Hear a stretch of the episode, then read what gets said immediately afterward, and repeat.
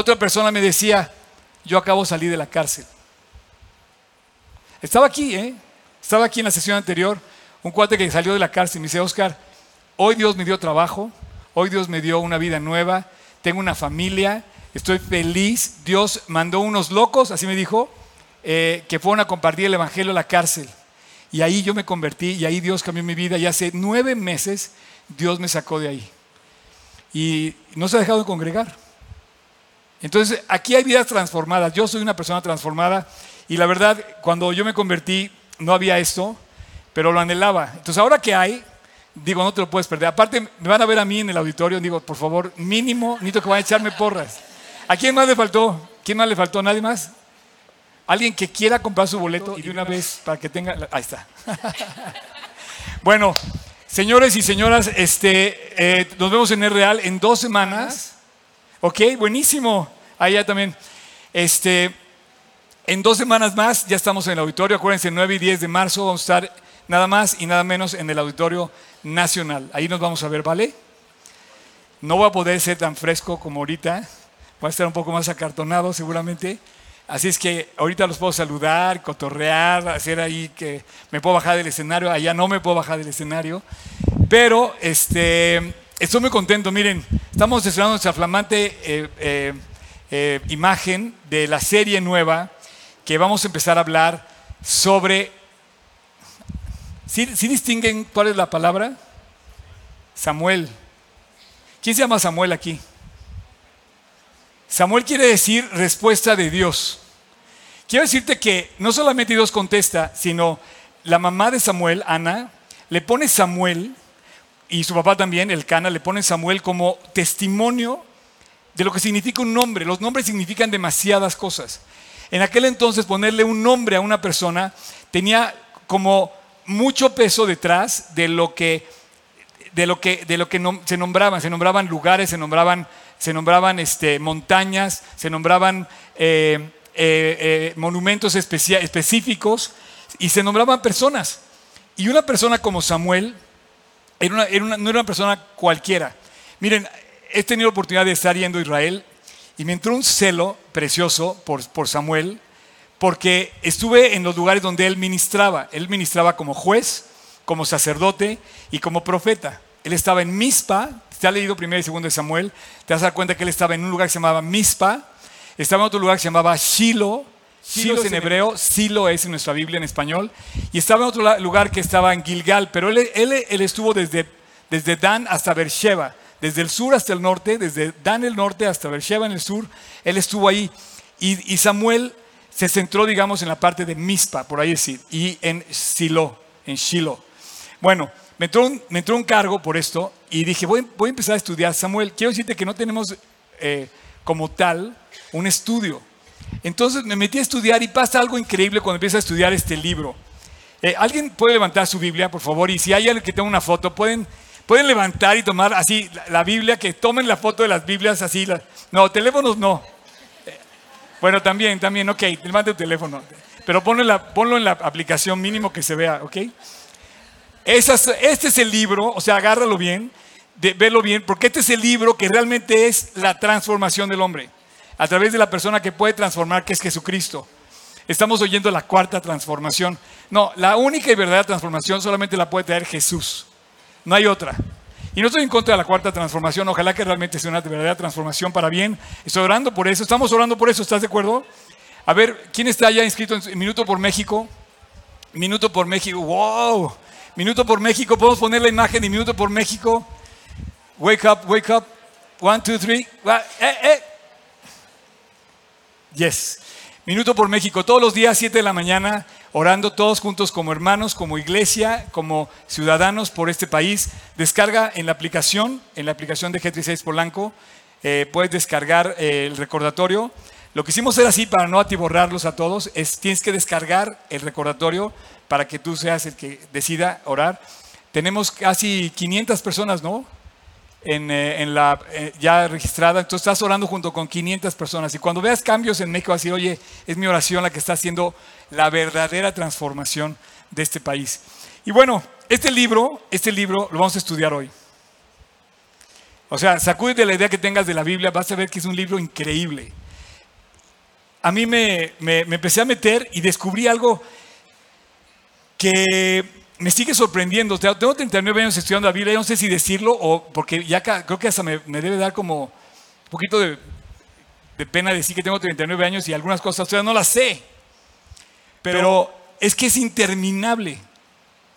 Es una cantidad de historia la que Dios nos ha dado en su palabra que no terminamos. De hecho, la Biblia misma dice que no podríamos eh, terminar de escribir todo lo que dice Dios acerca de Jesús. Y bueno, pues eh, me pasó eso justamente al estudiar y a preparar Samuel, porque descubrí que es un libro fascinante. Yo espero que hoy Dios te, te haga, igual que a mí, ver que es un libro fuera de lo común y es un personaje fuera de lo común. Y yo creo que vamos a salir muy alentados para siempre. ¿Cuántos años tienes, champion? ¿Cómo te llamas?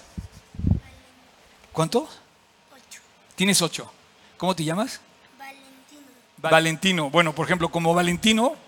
Bien, un aplauso para Valentino, por favor. Gracias por venir, Valentino. Se quedó, se quedó en el estudio de los grandes. Estás en el estudio de los grandes, Valentino, porque tú eres grande. Hoy vamos a hablar de un chavo como Valentino, que se llama Samuel. Fíjate, Samuel es un libro que abarca desde los jueces hasta el segundo rey de Israel. Samuel fue el último juez. Después de Moisés entran a la tierra prometida, Josué conquista la tierra prometida y a partir de Josué empieza un periodo de aproximadamente 300 años en la historia del pueblo de Israel en donde no tienen gobierno más que a través de jueces. Todo el gobierno político, social, económico, se regía a través de estos jueces. Y Samuel fue el último juez. Y a partir de Samuel, él es el encargado. Imagínate la, eh, posibilidad de, de, que tuvo él de nombrar, perdón, si voy a pedir que apaguen el aire, les puedo pedir si me, ayudan a apagar el aire, Javes. Es que sí está muy fuerte, ¿no? Y de por sí, este, pero bueno, Samuel, él fue el último juez que tuvo la autoridad moral, política, del líder de una nación como el pueblo de Israel para nombrar al primer rey. ¿Quién fue el primer rey? Saúl. ¿Quién fue el segundo rey? David. ¿Y quién fue el tercer rey? ¿Quién fue el cuarto? Ah, ¿verdad? A partir del tercer rey se divide el reino en dos, el reino del norte, el reino del sur, lo vamos a ver después, en el transcurso del año eso. Pero imagínate que Samuel tuvo la, la autoridad para nombrar, ungir al rey. O sea, no había ninguna persona por encima de él. Él fue la persona más alta, con la autoridad moral más alta, para decir, este va a ser al que voy a ungir como rey. Unge como primer rey a Saúl, y luego después unge, Saúl muere porque se porta mal, ustedes saben la historia, y muere y se nombra al famosísimo rey David. El gran rey, el gran amado rey David, que era un hombre conforme al corazón de Dios, un rey que forma parte importantísima de la historia de la nación de Israel, el rey David. Bueno, lo ungen como rey y lo unge Samuel. Entonces tú imagínate el, el perfil, el poder, la autoridad que él tenía para presentarse como esa autoridad que iba a tener eh, eh, que, eh, implantar las manos y, nombrar al rey. Ahora, la primera carta de segunda, la primera segunda, te quiero decir tantas cosas que me hago volar. La primera segunda carta de Samuel describen un periodo de 130 años, desde, digamos, el nacimiento de Samuel, como lo vamos a ver hoy, hasta casi la muerte del rey David. No vamos a estudiar la segunda carta de Samuel porque la segunda carta de Samuel habla prácticamente de toda la historia del rey David, pero no es el tema ahora. Vamos a estudiar básicamente la primera carta de Samuel y quiero que pongan atención porque este personaje es un personaje que es súper singular. Termina la vida de Samuel, todo Israel hasta la fecha tiene a Samuel como un personaje de alta estima en la historia de este pueblo. Samuel eh, significó demasiado hasta el día de hoy es una persona respetada, siempre fue respetado por lo que él dio como testimonio. eh, fue el último juez y a la vez fue profeta y a la vez fue sacerdote, sacerdote de Shiloh, de ahí donde está, donde estaba. Eh, la historia, la historia involucra, a la que me voy a meter básicamente, involucra a eh, un puñado de personajes que con esta mano los describo. En primer lugar, obviamente, a Samuel, ¿no? que va a nacer en esta parte. Involucra a su mamá, una señora increíble, a su papá, otro señor increíble. Increíble por la forma en que tú vas a descubrir lo que hicieron con su hijo. Cosas que tú y yo no haríamos, ellos lo hicieron a favor de Dios. Eh, ella se llamaba Ana y él se llamaba Elcana. Este, este fulano tenía otra esposa, otra esposa que tuvo también hijos, y así como pasó con Lea y con Raquel, había celo entre ellos.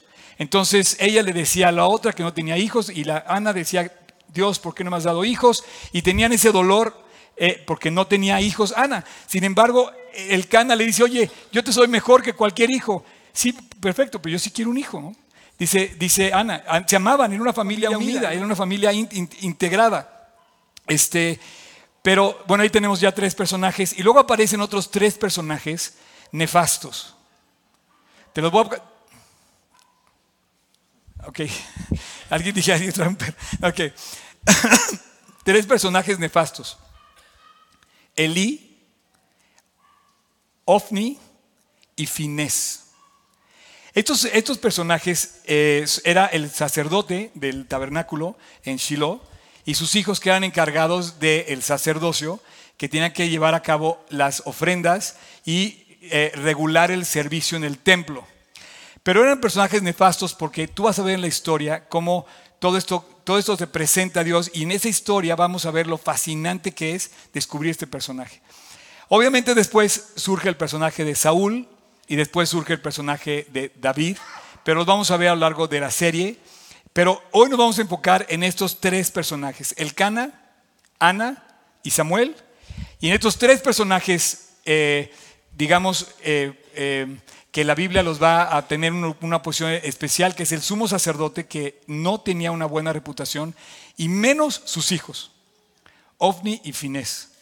Y hay otro personaje ficticio, no ficticio, sino incógnito, que aparece, no se menciona quién es, a quien vamos a hacer eh, recurrir eh, en esto. Ahora, em,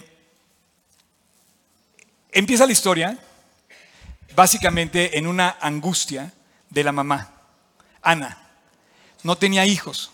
Entonces van al tabernáculo, por cierto, el tabernáculo de reunión, en inglés, the tent, tent of meeting, el tabernáculo, era el lugar más sagrado que jamás ha existido en el mundo. era el único lugar sagrado por excelencia, era el más eh, eh, eh, sagrado lugar. Estaba ubicado, vamos a ver esto, me voy, a, me voy a dedicar en la siguiente sesión a hablar del tabernáculo, qué es el tabernáculo, qué contiene el tabernáculo, cómo está dividido, diseñado y por dónde anduvo hasta llegar a Jerusalén cuando se construye el templo en Jerusalén.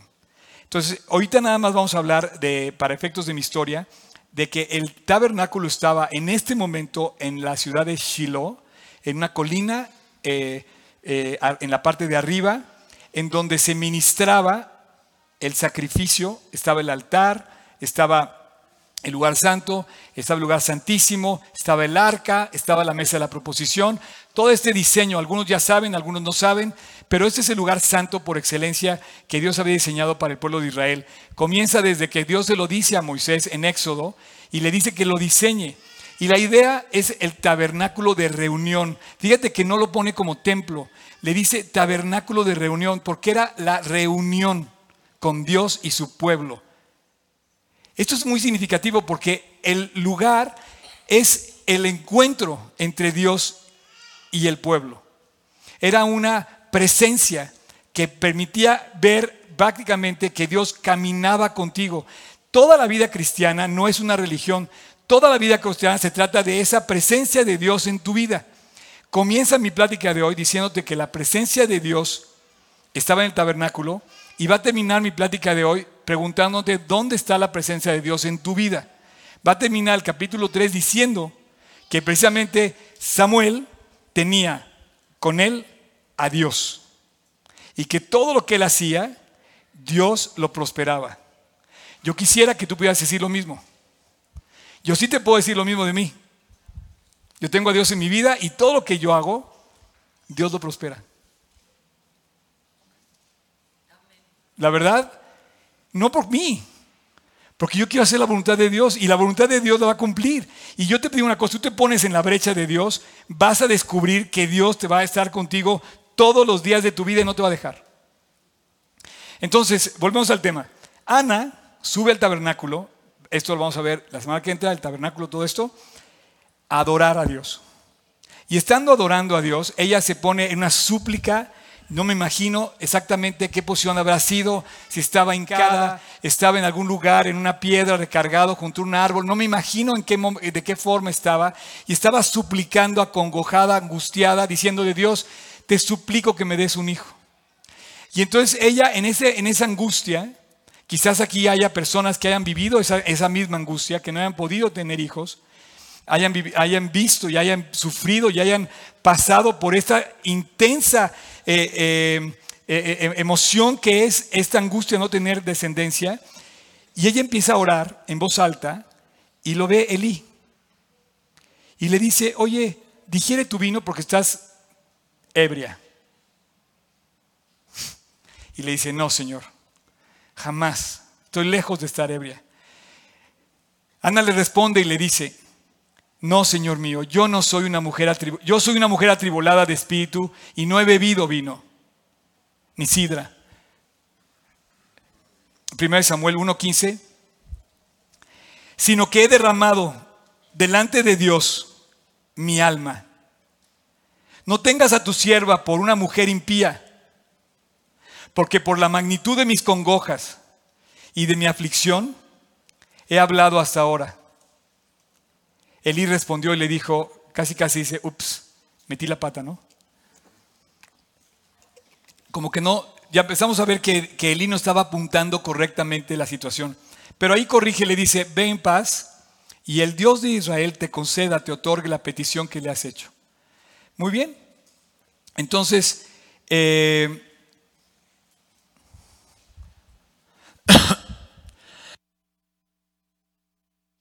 finalmente, eh, eh, Elí le, responde y le dice, eh, te, conteste Dios lo que está pasando. Bueno, resulta que efectivamente al año eh, Ana da luz a Samuel y lo nombra y le dice, porque Dios contestó mi oración. La petición tenía incluida un compromiso que adquiría Ana con Dios si tú me das este niño, yo te lo voy a dar a ti. Cosa que en la Biblia es intensísima la Biblia. Tú y yo no haríamos eso. Yo no tengo hijos, pero estoy seguro que tú no serías capaz de llevar a tu hijo y decirlo, ahí te lo entrego. Eh, pero en la Biblia vemos esta situación muy continuamente. Por ejemplo, Abraham con Isaac. Y le, y le entrega a Dios, prácticamente a Dios le entrega a Isaac. Y finalmente vamos a ver esto en varios momentos cuando, por ejemplo, cuando, cuando Jacob le entrega a Benjamín o a José, cuando este, hay, hay momentos de entrega, pero la entrega máxima de un hijo es Jesús. Dios Padre entrega a su hijo como compromiso para ti y para mí. Y le dice, si tú salvas a esta persona, yo te entrego a mi hijo. Y entonces empezamos a ver que no es cualquier cosa lo que estamos leyendo. De repente ella dice, Señor, si tú me contestas con Samuel, yo te lo voy a traer y te lo voy a dejar en el, en el, tabernáculo para que te sirva. Y resulta que sucede que nace el niño y a los... La Biblia dice que después de que lo destetaron, pero yo calculo que creció un poquito más. Quizá estaba como la edad de Valentino, de 8 años, 9, 10, 11. Sería muy muy fuerte llevar a tu hijo al templo y decir te lo entrego. La primera pregunta que me hace hoy, Oscar, ¿por qué puede una persona entregar a su hijo? Yo, la verdad, yo no lo haría. Pero la respuesta es impactante. Este hombre, el Cana y Ana, dejan a su hijo porque se sabe, escucha bien, papá, el ambiente espiritual que se vivía en su casa. Hay muchos papás que viven por lograr un ambiente material, y hay muchos papás que viven por lograr un ambiente espiritual. Hay muchos papás que tienen como prioridad suplir cosas materiales en su hogar, pero se olvidan de suplir el cariño y lo espiritual. Y en la casa del Cane y en la casa de Ana tenían hasta arriba de todos los valores el espiritual. Y dijeron, este es un compromiso con Dios, Dios no me va a fallar. Si a mí me entrega Dios un hijo, yo se lo voy a dar a él. Porque tenía la confianza como Abraham, la confianza absoluta de que Dios no iba a fallar. Papás, yo les pido que cuando tengan hijos, le enseñen en su casa lo que es confiar en Dios. Abraham le enseñó a Isaac, a Isaac nunca se le olvidó quién era, no solamente su padre, quién era el Dios de su padre. José nunca olvidó quién era el Dios de Jacob.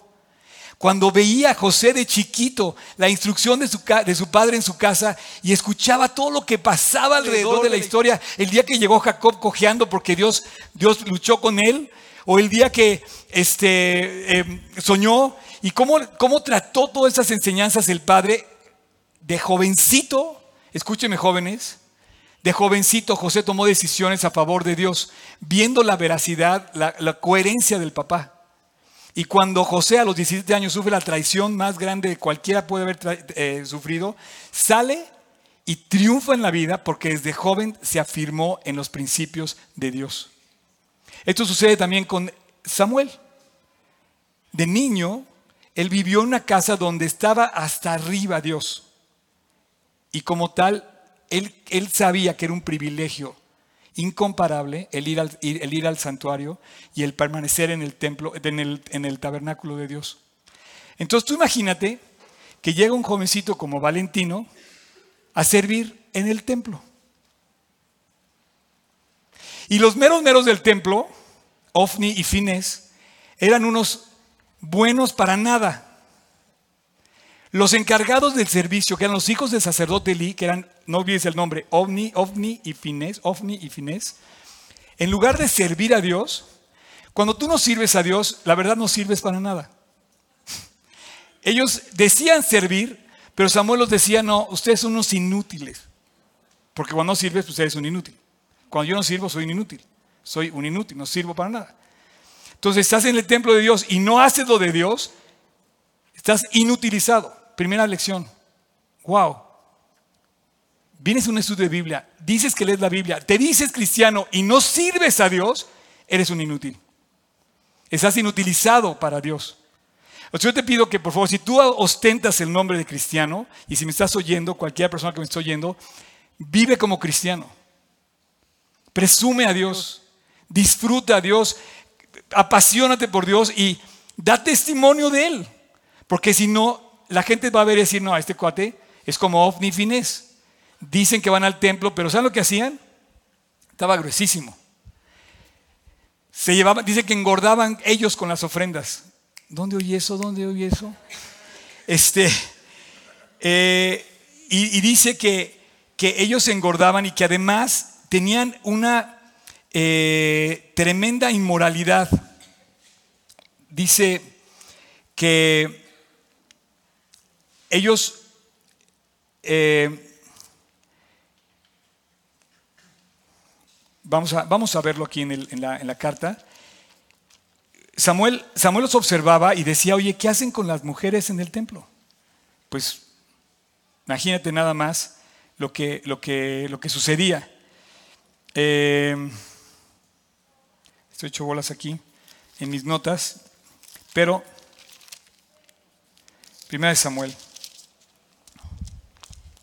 Dice,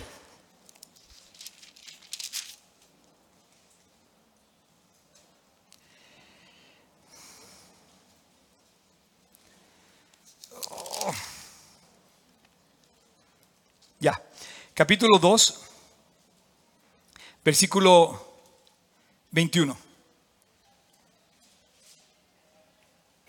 22, perdón. Pero Elí, el sacerdote, era muy viejo y oía todo lo que sus hijos hacían con todo Israel. Y cómo dormían a la puerta del tabernáculo de reunión con las mujeres que velaban. O sea, era una inmoralidad y era una maldad tremenda. Entonces tú imagínate, primera lección, nos estamos acercando a lo que quiero llegar. un niño viendo esto en la casa de Dios. O sea, ¿cómo puedes pensar que un niño haya sobrevivido a esa maldad?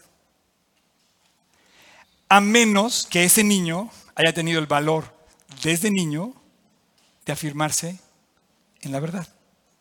Aquí hay muchos niños, escúcheme bien niños, que a lo mejor a los cinco años perdiste a tu papá. O a lo mejor ni siquiera lo conociste. A lo mejor aquí hay niños que tienen de verdad problemas familiares al, al, grado de que ni siquiera saben quién es su papá. Y tú tienes que enfrentar, desde niño, tienes que enfrentar problemas serios. Que dices, oye, ¿cómo le hago? Dios, ¿por qué no está mi mamá en mi casa? ¿Por qué no está mi papá en mi casa? ¿Tú sabes que lo que le pasa a un niño en su casa, todo tiene que ver con los papás? El bienestar de un niño son los papás. El bienestar de un niño son los el bienestar de los papás. Entonces, primero que nada, ves a un niño entregado al servicio de Dios, pero afirmándose en el servicio de Dios. Y en ese momento Dios lo capacita para salir adelante. Desde niño, él comienza a crecer con un testimonio hasta ser adulto. Esto es increíble, porque tú empiezas a ver la historia de un hombre extraordinario. Cuando tú lees el capítulo 12, por favor, capítulo 12, nos vamos a ir hasta ya que nombran a Samuel. Ya se, ya se hizo grande, y como yo, ya tiene canas Samuel. Dejó de ser un niño, digamos, desde los ocho años empezó en el servicio del templo, creció en, una, casa, casa donde le enseñaron el servicio a Dios, y cuando tenía ya por ahí de no sé cuántos años del tal que tenía canas, escribe esto y dice, pero Elí era muy viejo. No, no, no. Era el capítulo 12, por favor, güero. 12, versículo 1 y 2. Ese. Y dijo, y dijo Samuel a todo Israel, soy Samuel, ya no soy un niño, soy grande, ¿ok? Dice, he aquí, yo he oído vuestra voz en todo cuanto habéis dicho y os he puesto rey, ya tienen a su rey. Versículo 2. Y checa lo que dice aquí. Ahora pues, he aquí, vuestro rey va delante de vosotros. ¿Qué dice? Y yo ya soy viejo. Y ya tengo canas.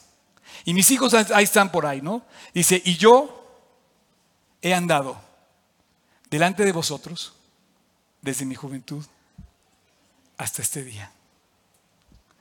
Mis respetos para Samuel. Desde niño tomó la decisión de seguir a Dios. Mira, yo me hubiera convertido antes, pero Dios me, tocó a los 17 años. Y, conozco, conozco niños que desde los 5 años conocen a Dios. Y Dios ha hecho grandes testimonios. El mismo pastor de París, ustedes lo conocen, Abdo, él tomó la decisión a los cinco años. Y desde niño, ya menos tiene canas, todavía no tiene canas, pero dice, han dado dando testimonio. Y yo te digo una cosa, esto es increíble. Porque tú a lo mejor viviste una tragedia y de repente no tienes a tus papás. Pero hay niños que dijeron, Dios es la clave. José, 17 años, a los 17 años comenzó su prueba. Pero antes de los 17 había sido, había sido instruido en la, en la fe de Dios. Y qué increíble que ves a este señor, Samuel, y dice, ustedes saben, todos saben aquí quién soy. Me han visto desde que soy un niño sirviendo a Dios en el tabernáculo de Shiloh. Entonces, la infancia de este niño transcurre en medio de malas influencias. Malas influencias, malas influencias, ¿dónde he oído esto? No, no, no. Yo conozco niños que nacieron en hogares donde solamente oían romper platos, groserías, gritos, y se afirmaron en Dios y dijeron, Dios, esto es lo que yo quería, y Dios lo saca adelante. Y este niño, a los, yo calculo que tenía entre 8 y 11 años cuando llega al templo. La Biblia dice que, si tú lees el pasaje, dice que cuando lo destetaron, esto podía haber sido a los 3. Sin embargo, yo calculo que estaba más grande, como hoy los judíos a los 13 hacen el Bat o a los 11. El caso es que muy jóvenes, los niños toman decisión a favor de Dios en, el, ambiente judío. Y yo no creo que esté mal que tú y yo tomemos decisión desde niño. Y yo no, tampoco, yo, yo también pienso que tiene la capacidad de un niño tomar decisiones, sí o no, maestras de niños. Es increíble porque tú ves a un niño que se afirma la verdad desde niño y dice, ok, no puedo cambiar esta desventaja que tengo, no puedo cambiar esta discapacidad, no puedo, no- no puedo cambiar esta tragedia, José, pero Dios está conmigo y Dios me va a sacar adelante. Y desde mi juventud he andado delante de Dios. Ahí no habla de una religión, habla de una relación. ¿Sabes lo primero que tuvo que enfrentar este niño, Samuel? Se me hace extraordinario esto. La mala influencia de los cuates que servían en el templo. O sea, él llega, no sé qué tamaño habrá sido, ¿no? Pero él llega, me imagino que veía todo más grande, y él llega en el templo y ve a Ofnis y a Fares recibir las ofrendas, engordar a los, a los becerros, eh, clavarse la lana, y además todo lo que vimos que cuenta, ¿no? Y él veía decía, oh, oh, eso está mal. O, o estos cuates no están usando, o sea, dicen que sirven, pero no están usándolos, Dios, Dios no los está usando. Y él empieza a afirmarse como niño, empieza a afirmarse en lo que aprendió en este libro increíble, en lo que le enseñaron en su casa. Tú a lo mejor no serías capaz de entregar a tu hijo al templo, ni yo tampoco. Pero Ana y Elcana dijeron, Dios es capaz de cuidarlo para siempre. ¿Y sabes qué? Fue tan valiosa esa entrega que no hubo hombre comparado en toda la Biblia con Samuel. Lo que hace Samuel en la Biblia no lo hizo ningún otro personaje. Es Samuel y es Samuel. Y solo es Samuel. No estamos viendo a un cuate más de la Biblia, estamos viendo a todo un personaje de esos que hay que imitar. Desde niño se afirmó en seguir los principios de Dios. No, no, no. No lo puedo creer. Tú imagínate el bullying que le hacían los grandes. Tú imagínate a Ofni y a Fares diciéndole, ay chamaco, este, vas a salir con tu rollo, ¿no? Y ellos tenían la autoridad, seguramente lo estaban maldiciendo. Y el chavito afirmado en seguir a Jesús. La historia es increíble, porque mientras los otros van descalificándose, Samuel empieza a crecer. La Biblia dice lo mismo que con José, y Dios estaba con Samuel, y Dios bendecía a Samuel, y Dios era el que estaba con él, y Dios prosperaba a Samuel, y crecía Samuel en buen ambiente con todos los demás, de tal, en, en buena, en buen nombre con todos los demás de Israel. Entonces tú imagínate lo que tuvo que soportar de la burla que le hacían. Bueno, yo te digo algo, la única manera de soportar la burla es cuando te afirmas en la verdad. Me encanta porque tengo un amigo que está aquí presente y no voy a decir quién es, que el otro día iba a una junta de trabajo y llegó con su Biblia en la mano, ¿no? Y entonces llegó así con un non plus ultra empresario y lo primero que hace, llega con la Biblia y la pone en la mesa de juntas. Y el super mega empresario le dice, ¿qué? ¿Me vas a evangelizar? ¿Para qué traes tu Biblia? Y me cuenta, me dice mi amigo, que le contestó, para eso, para que me preguntaras por qué traigo mi Biblia. Bueno, te digo una cosa, mis respetos porque tú no sabes lo que eso causó de impacto en la vida de la persona. Y por supuesto le dieron la chamba. Cuando tú sufres bullying por predicar la Biblia, tú sabes que ellos están con el equipo perdedor. Tú sabes, cuando Dios, lo vamos a ver hoy. Aquí está el famoso versículo, el de yo honraré a los que me honran, pero a los que, me, a, los que desprecian no estarán conmigo. ¿Por qué? Porque cuando tú te afirmas en Dios, Dios va a afirmarse contigo. Así es que imagínate a estos hombres, las malas influencias alrededor de Samuel, que no tenían de otra más que burlarse y él, y él se afirmaba y se afirmaba de jovencito, de 11 años. Dios obtuvo por fiel en medio de una generación infiel. Dios los tuvo como testimonio en medio de una generación que no daba testimonio. Dios lo puso como gente moral en medio de gente inmoral. Cualquier parecido con la realidad sí es la realidad que estamos viviendo. Y dice, dice Filipenses, para que seáis irreprensibles y sencillos, hijos de Dios sin mancha, en medio de una generación mala y perversa. Fíjate que dice, hijos de Dios irreprensibles y sencillos en medio de una generación mala y perversa, en medio de la cual resplandecéis como luminares en el mundo. Cuidado con las manitas, cuidado con las manos. Eh, así es que para el Cana y para Ana sabía que estaban sembrando lo mejor en, el, en, su hijo. Y con el paso del tiempo solamente se fue afirmando el testimonio y el porvenir de este pequeño niño. Bien dice la Biblia que dice que instruyas a tu hijo cuando es pequeño. Y aun cuando fuere grande, no se apartará del camino que le enseñas. Proverbios dice esto. Así es que, eh, puedes poner 1 Samuel 2.18. Estoy resumiendo el, el pasaje, pero dice, y el joven Samuel, esto es, o sea, estamos hablando de un niño.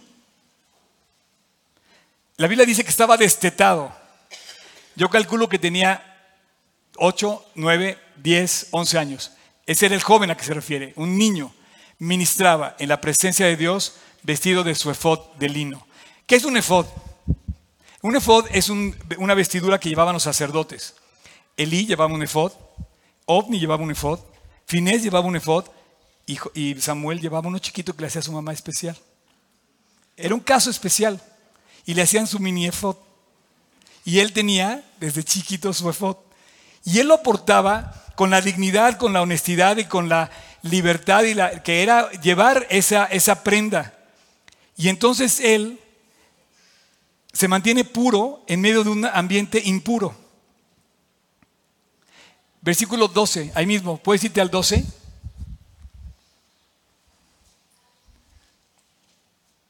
Los hijos de Elí eran hombres impíos que no conocían a Dios. Imagínate nada más la reputación que ya tenían y estaban sirviendo, pero servían ¿por qué? ¿Saben por qué servían en el templo?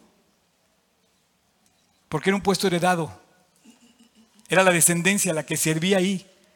Por eso tenían que servir, pero no vivían para allá. Entonces aquí empezamos a ver cosas increíbles del, del libro porque nos enseña lo que es la religión. Resulta que ahora puedes heredar la religión. Tú eres hijo de un papá eh, musulmán y eres musulmán católico y eres católico, judío y eres católico. Tu abuelo era, y entonces resulta que heredas la religión y no es cierto. Tú no puedes heredar la religión a menos que tengas una relación personal con Dios. Porque de otra manera no conoces a Dios aunque tengas el nombre de que lo conoces. Ya vimos lo que, qué tan inmoral eran estos cuates, ¿no? Ya vimos hasta dónde llegaba su inmoralidad. Y bueno, Dios habla con ellos muy fuerte y lo vemos en el capítulo 2, versículo 23, un poquito más adelante, por favor, Tocayo. 23 al 25. Elí se enteraba lo que hacían sus hijos y Elí les llama la atención. Pero ve cómo les llama la atención. Así es como, no, no, no, mira, te voy a castigar el iPhone nada más hoy. No. Y Dios le pide cuentas durísimo.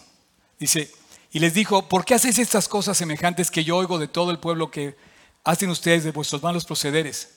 24. No, hijos míos, porque no es buena fama la que yo oigo de ustedes, pues hacéis pecar al pueblo. O sea, Elí sí sabía que sus hijos se portaban mal, pero como que no les llamó la atención lo suficiente.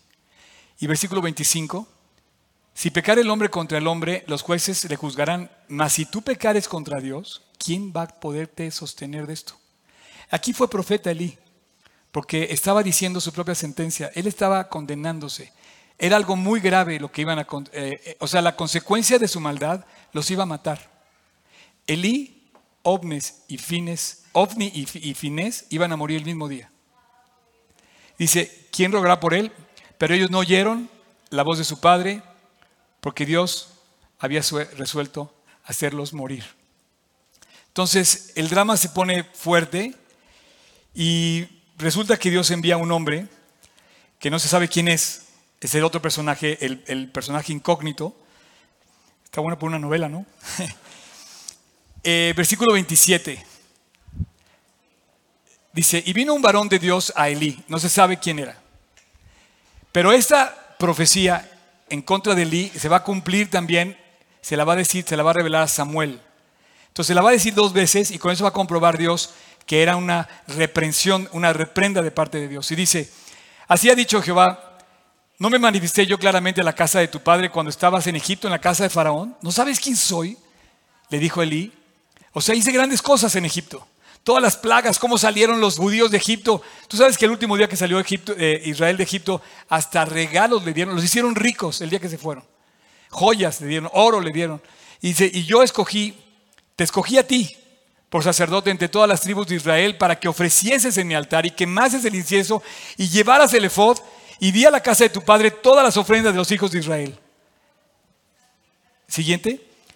¿Por qué pues habéis hollado mis sacrificios y mis ofrendas? ¿Y por qué mandé? Dice que yo mandé ofrecer en el tabernáculo y has honrado a tus hijos más que a mí, engordándolos de lo principal de las ofrendas. Y le pregunta, ¿por qué has hecho esto? Le dice el profeta al otro profeta. 30 dice, por tanto, el Señor Dios de Israel te dice así, yo había dicho que tu casa y la casa de tu padre andarían delante de mí perpetuamente, mas ahora ha dicho Dios, nunca yo tal haga. Me retracto de la bendición que te había dado Elí. Dice, porque yo voy a honrar a los que me honran. Amigo, quiero hacer una pausa. ¿Puedes subrayarlo, por favor, Tucayo? Si tú honras a Dios, prepárate a ser honrado por Él.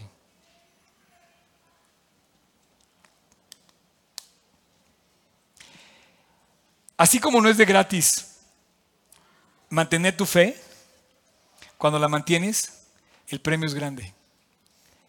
Dice Dios, yo voy a honrar a aquel niño que llegó a Shiloh y que sí me honra a mí en medio de tus hijos y de ti.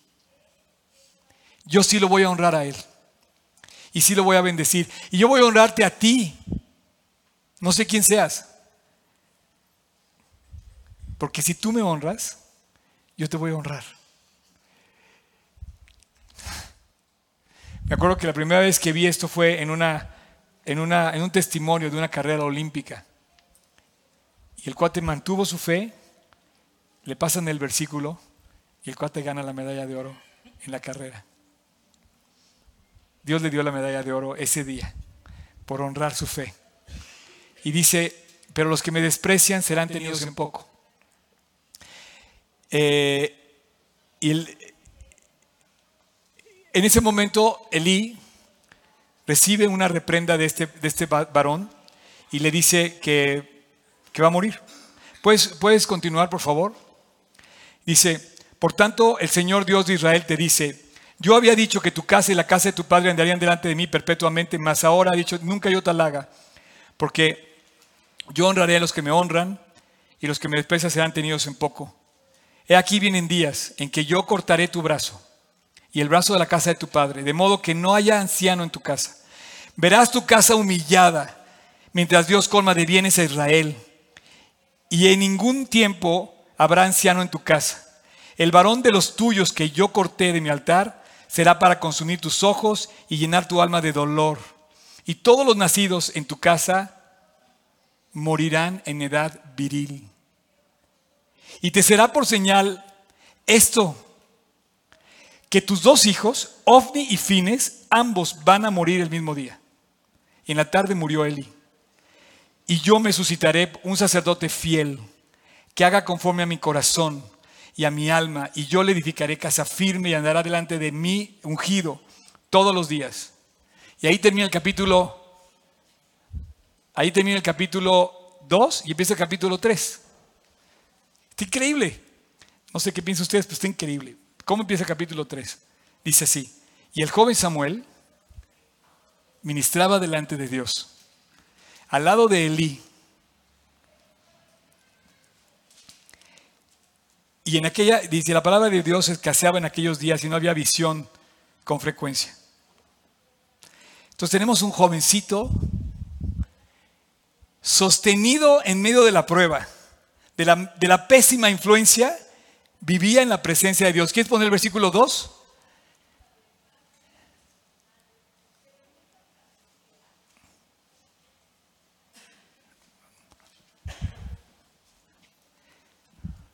Y aconteció un día que Elías, eh, eh, estando acostado en su aposento, cuando sus ojos comenzaban a oscurecerse, o sea, él ministraba, él servía, el niño estaba ahí en, en su lugar y Elí, el, varón de Dios, estaba en otra habitación, ¿no? Eh, no podía ver, ya era anciano, tenía 98 años. Samuel estaba durmiendo donde estaba el arca de Dios, el arca, ¿se acuerdan que vamos a hablar del arca? Y antes de la lámpara que se fuera apagada, eh, Dios llama a Samuel. no, no, no, esto es increíble. No, no. Ya tengo que terminar, y es increíble. O sea, eso sucede tres veces. Le llama a Samuel tres veces y le dice, Samuel, Samuel. Y era un niño. Entonces él se levanta y dice, heme aquí, y corre y va al cuarto de Eli y le dice, ¿qué pasó? ¿Me llamaste? Y Eli dice, no, yo no te llamé.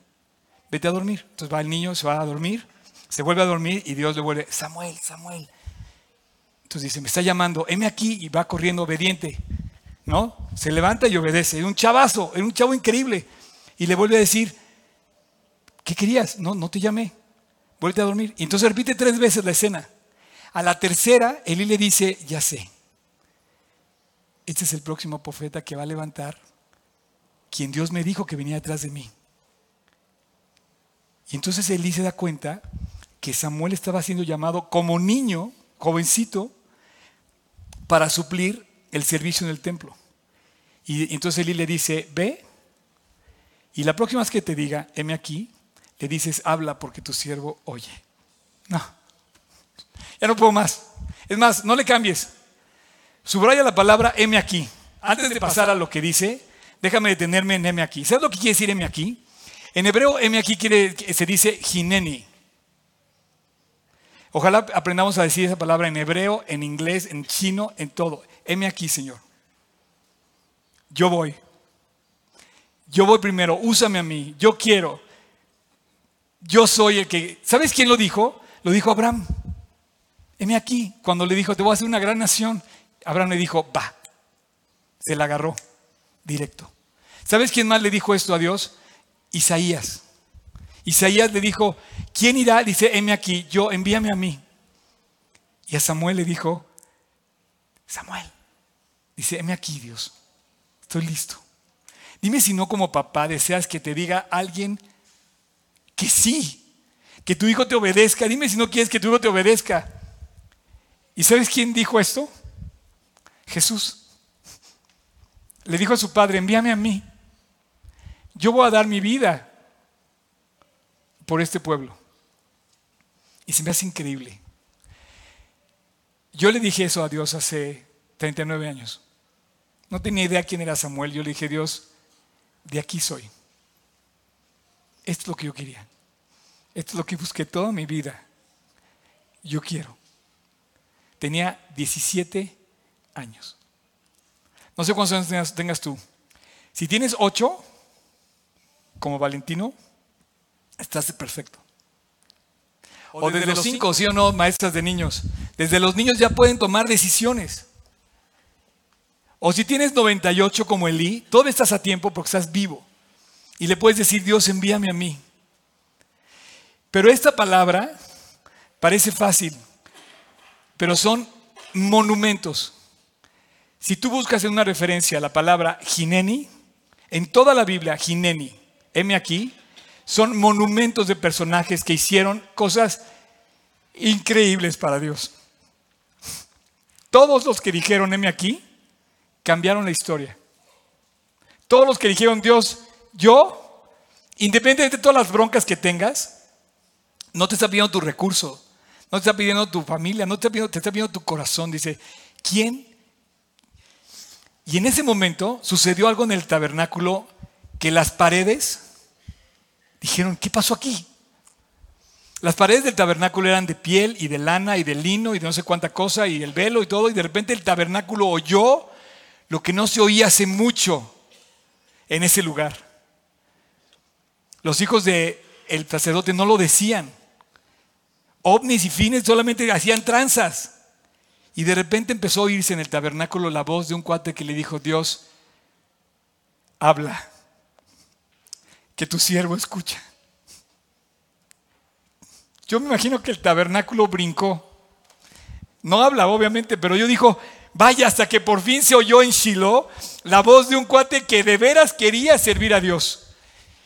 Y entonces ahí se empezó a levantar este gran hombre profeta que es Samuel y empezó a fortalecer su fe, su confianza.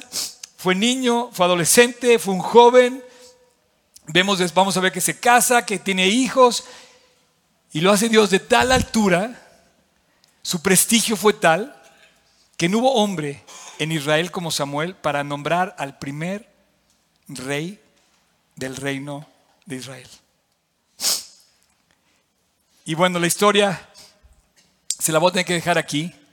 Eh, la historia de lo que pasa con los hijos de, de, de lo vamos a contar la semana que entra. Pero nada más quiero decirte una cosa. Voy a terminar con este punto. Los errores ajenos no son la excusa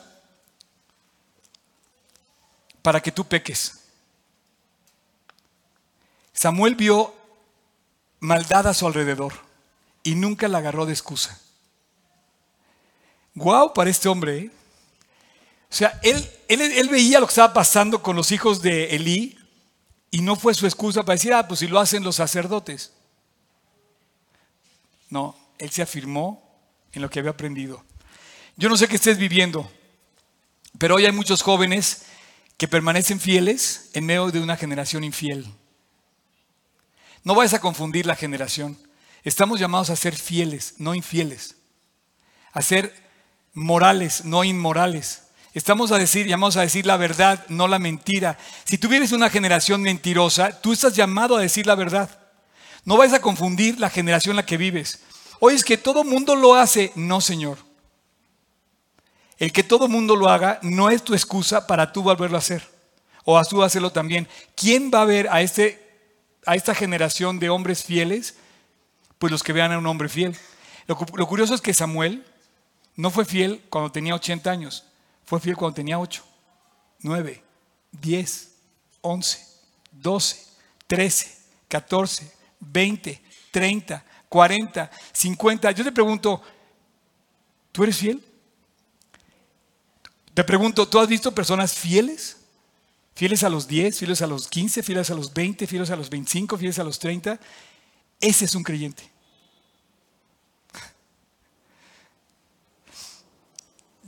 Versículo 26, por favor, capítulo 2, versículo 26. Y el joven Samuel, y el joven Samuel, y el joven Samuel, versículo 26, 2, 26, iba creciendo y era acepto delante de Dios y delante de los hombres. Por supuesto, cuando tú vives para Dios, tu testimonio queda evidenciado ante los demás. Eres digno de confianza, la gente te admira, la gente te voltea a ver, la gente dice, wow, con este cuate. Pero cuando tú eres más de lo mismo, vivimos una generación mala y perversa. Eso ya lo vemos, eso ya lo sabemos. Pero levántate y de verdad descubre lo que Dios quiere hacer contigo. Y bueno, quiero terminar eh, voy, a, voy a relatar la historia en el capítulo que sigue, en la siguiente sesión. Pero quiero terminar poniéndolos a todos de pie. Por favor, se pueden poner de pie. Y quiero ir al capítulo 3. Les dije que iba a terminar con este capítulo y me, me, me faltó un poquito del otro que quería decirles, pero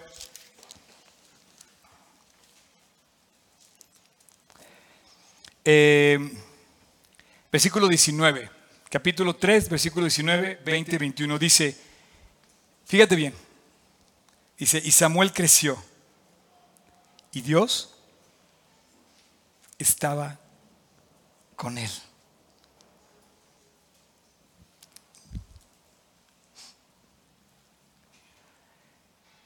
Si Dios está contigo, tienes todo. Esto fue lo que le dio los papás, lo que entendieron. Si yo le encargo a mi hijo a Dios, Dios va a estar con él siempre. Papás, vivan para Cristo. Enséñenle a sus hijos a vivir una relación real con Dios, para que Dios esté siempre al cuidado de ellos.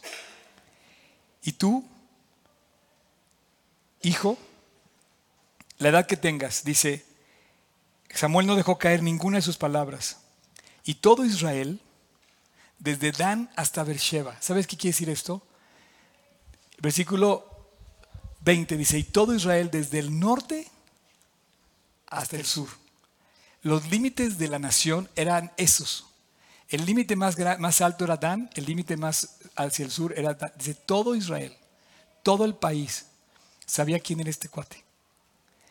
Y dice, conoció que Samuel era un fiel profeta de Dios. Y Jehová volvió a traer, perdón, a aparecer en Silo, porque Dios se manifestó a Samuel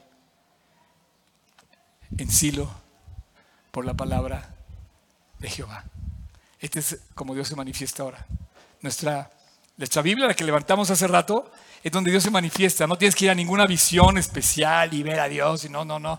Te va a hablar Samuel, Samuel, Oscar, Oscar. No, aquí vas a leerlo. Y hoy estoy seguro que Dios te habló, estoy seguro que Dios tocó tu corazón. Hayas vivido una tragedia de niño, hayas vivido una tragedia de grande. Si Dios está contigo, señores y señoras, si Dios está contigo, tienes todo. Mi pregunta es, ¿está contigo?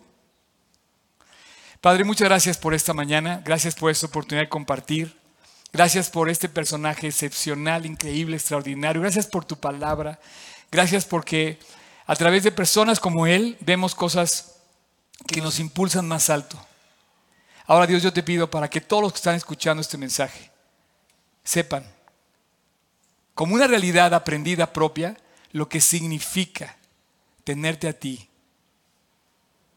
estar contigo, tener una relación personal. Así, con tus ojos cerrados, con tu, con tu rostro inclinado, voy a hacer una oración, voy a terminar y quiero orar contigo. No sé quién seas, quédate así como estás, quédate quieto. También los que los demás te pido que todos ya no se muevan en su lugar, no vayan al baño, respeten un poco, nada más esta oración. Ya, ya terminamos. Pero si tú quieres, es para ti. Es Jesús que quiere estar contigo. Te está tendiendo la mano, está tocando la puerta de tu corazón. Te está diciendo, ábreme, quiero estar contigo. Está llamándote hoy. Y si tú quieres hoy, lo quieres invitar a tu corazón, yo te invito a que hoy, así como estás aquí, en este momento, yo voy a hacer una oración. Una oración, una oración en voz alta, tú en silencio, en tu corazón. Dile a Dios, heme aquí, Señor. Abre tu corazón, pídele perdón. Invita a Cristo a tu corazón. Vamos a orar. Señor Jesús, te necesito. Y hoy te quiero pedir que entres a mi corazón. Quiero pedirte que me limpies de mi maldad. Y te pido perdón de mis faltas. Y quiero pedirte, Dios, que cambies mi vida. Quiero tener una relación contigo. Quiero ser tu amigo y quiero que tú seas el mío. Y a partir de hoy, te invito a mi vida como mi Señor y mi Salvador personal. Te lo pido agradecido por lo que tú hiciste en la cruz del Calvario, Jesús, al morir por mí. Y en tu nombre, en el nombre de Cristo Jesús, te invito a mi corazón. Amén. Ah. Bueno, pues eh, con esto, con esto termina el primer episodio de Samuel. La verdad es que está increíble, eh, se me hace espectacular lo que, lo que Dios nos enseña en su palabra a través de personajes así. Eh, hay mucha enseñanza. Él nos dejó un ejemplo de fe, de confianza, de conocimiento de Dios desde niño. Así es que yo quiero terminar nada más preguntando si hubo alguien hoy aquí que haya invitado a Jesús a su corazón y que le haya pedido a Jesús que entre. Me gustaría que lo hiciera levantando su mano y que me dijera si hoy alguien en su corazón, Dios puede decir que está contigo, en tu corazón. ¿Eh? No te oí, no te oí. Ah, perfecto.